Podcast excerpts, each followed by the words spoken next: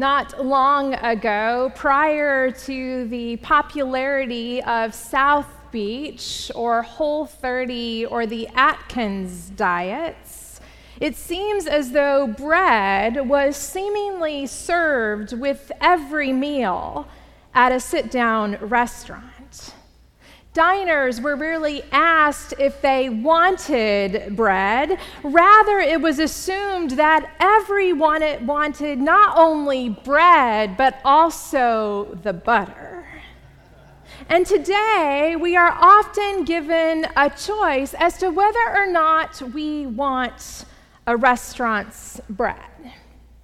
And some of us immediately put our hand up and say no thank you before boasting a little bit over our discipline.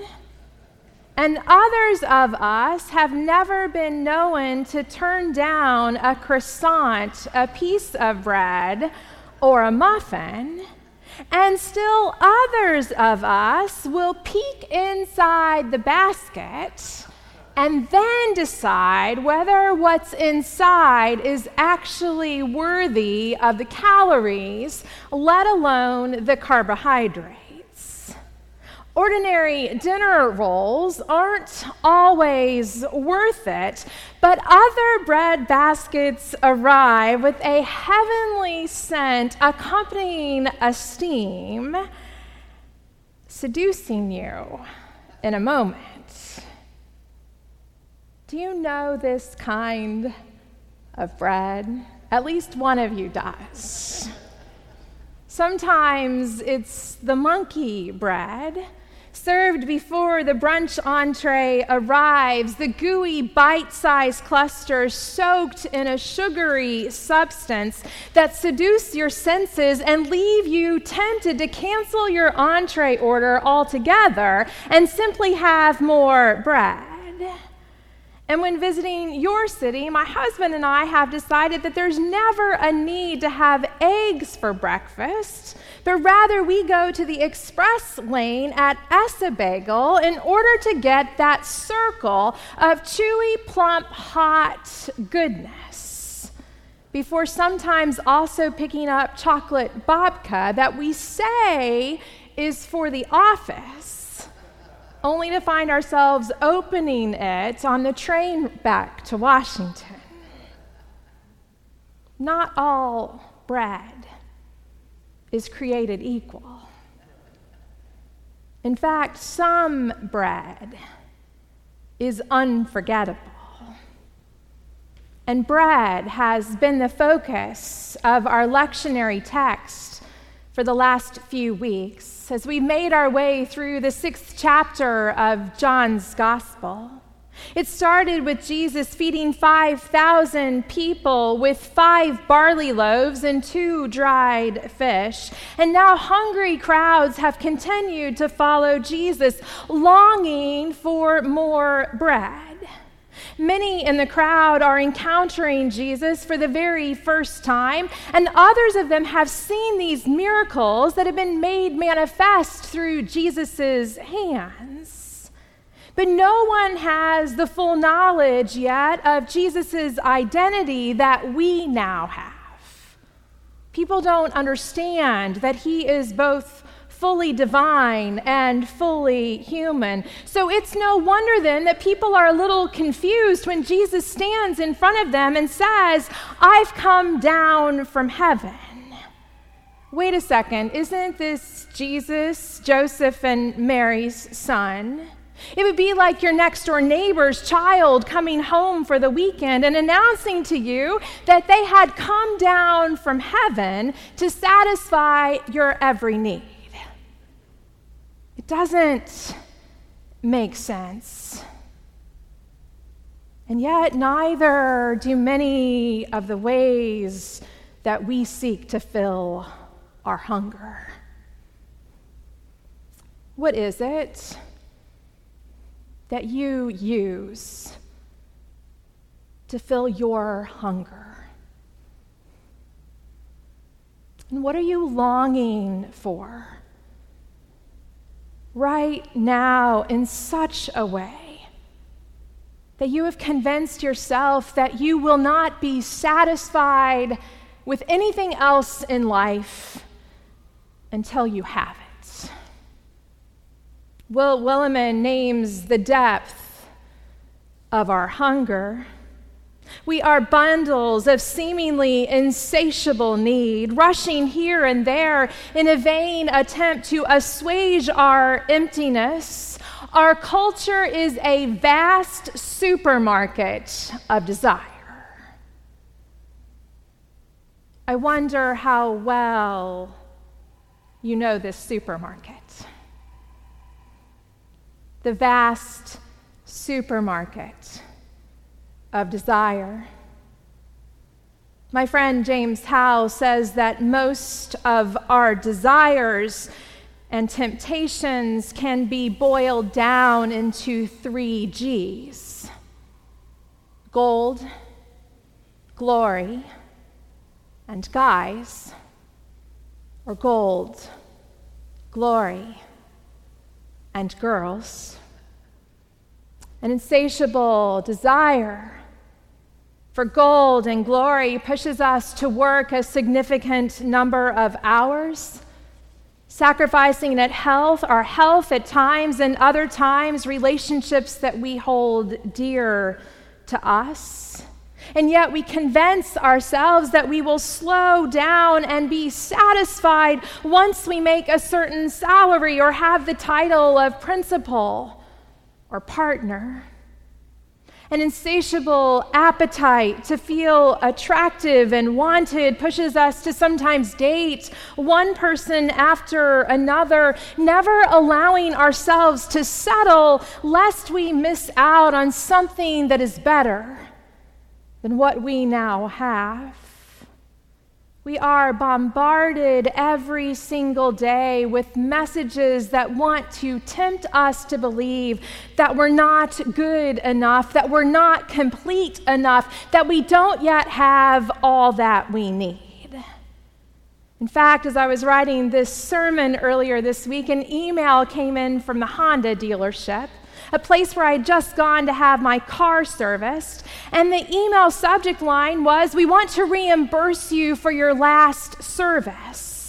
I couldn't believe it. I was utterly delighted because I'd been honest with the questionnaire that they'd sent to me after I'd had my car serviced, and I let them know I was a little disappointed that I had to wait an extra two hours longer than what they had promised me. I continued to read the email, and they were describing me as one of their best customers. This is incredible. They're going to give me back all of this money. And then I kept on reading, and what it said was that they would be willing to reimburse me for what I paid for my last service if I bought a new car. well, goodness, maybe I need a new car. I started to think to myself. Never mind the fact that my car only has 35,000 miles on it. And I was raised in a family that doesn't take pride in getting a new car every few years, but rather a family that takes pride in trying to figure out how many miles we can get on whatever car we have. But in that moment, all I could think about was how I might need what was being offered to me.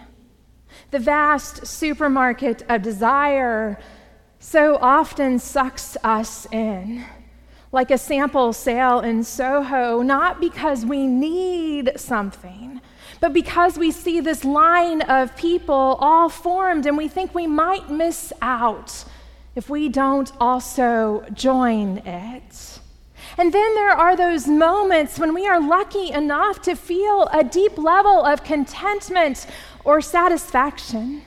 That time when we signed our first lease on our apartment in the city, finding something that we could actually afford. Or when we first fell in love and had someone love us in return. Or that moment when we finally got a job after pounding the pavement for how many days or months or weeks. Or that time when we heard the words, you're pregnant, or you're going to be a grandmother.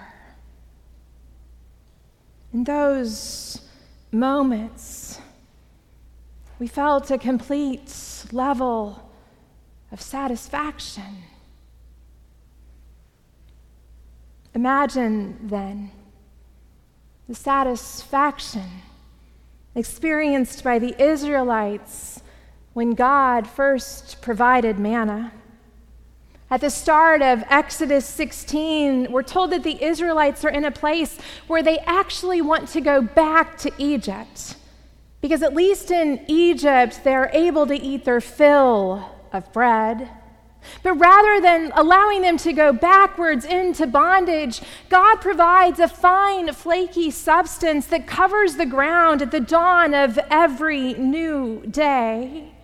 And God continues to feed the Israelites with enough manna for every single day. And this story of God providing bread enough for each day has been passed down from one generation to another. And not just the telling of the story, but before the Israelites left Egypt, God also told them to put manna into a jar and so this jar has also been passed down from one generation to another like a priceless piece of heirloom jewelry, tangible proof of God's practical provision.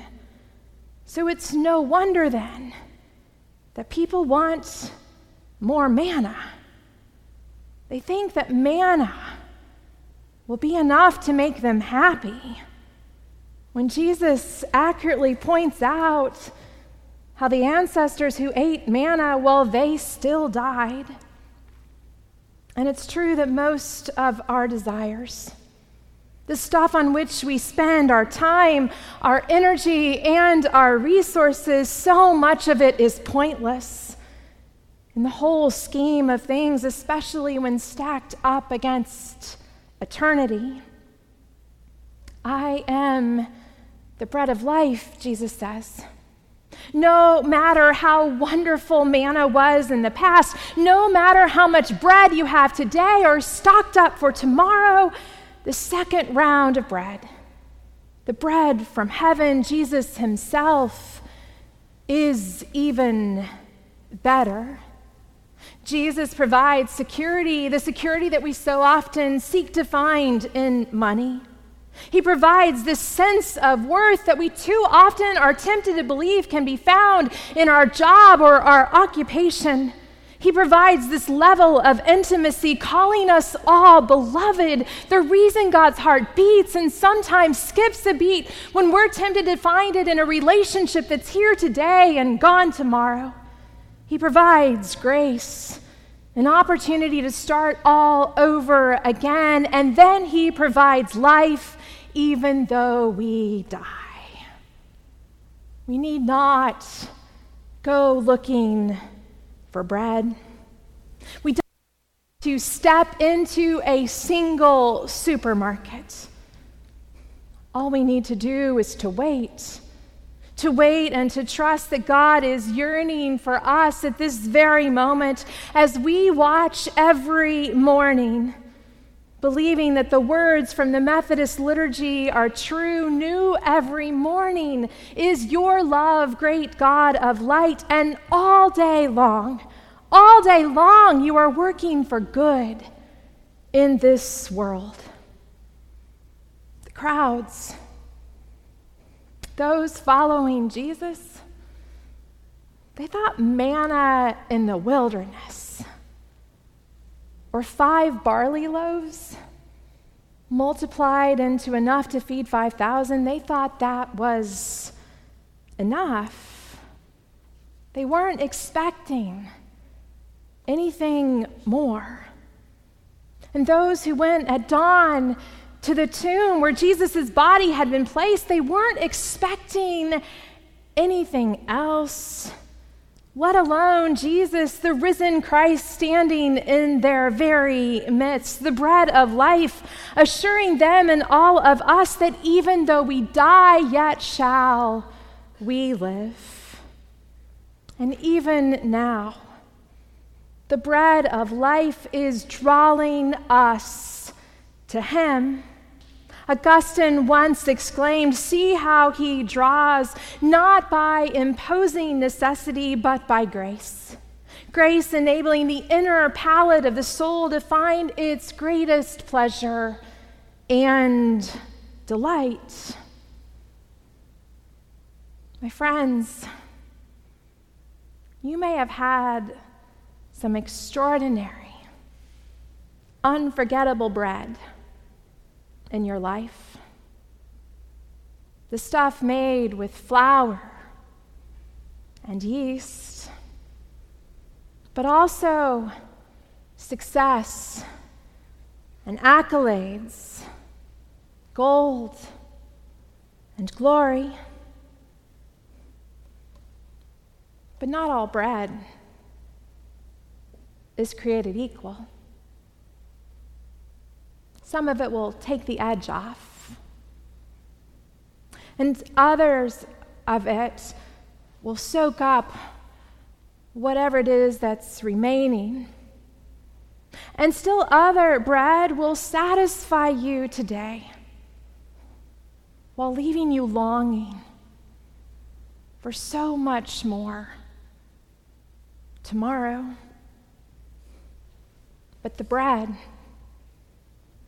the greatest pleasure and delight, the bread of life has come and is coming again. Jesus says, I am the bread of life. Whoever comes to me will never, ever be hungry or thirsty again. So when you're offered this bread, and all of us are, free,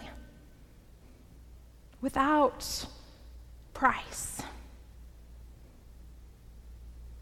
never, never turn it down, but receive it and delight in it. And allow it to remind you, no matter what, that there is always, always more to come. Thanks be to God. Amen.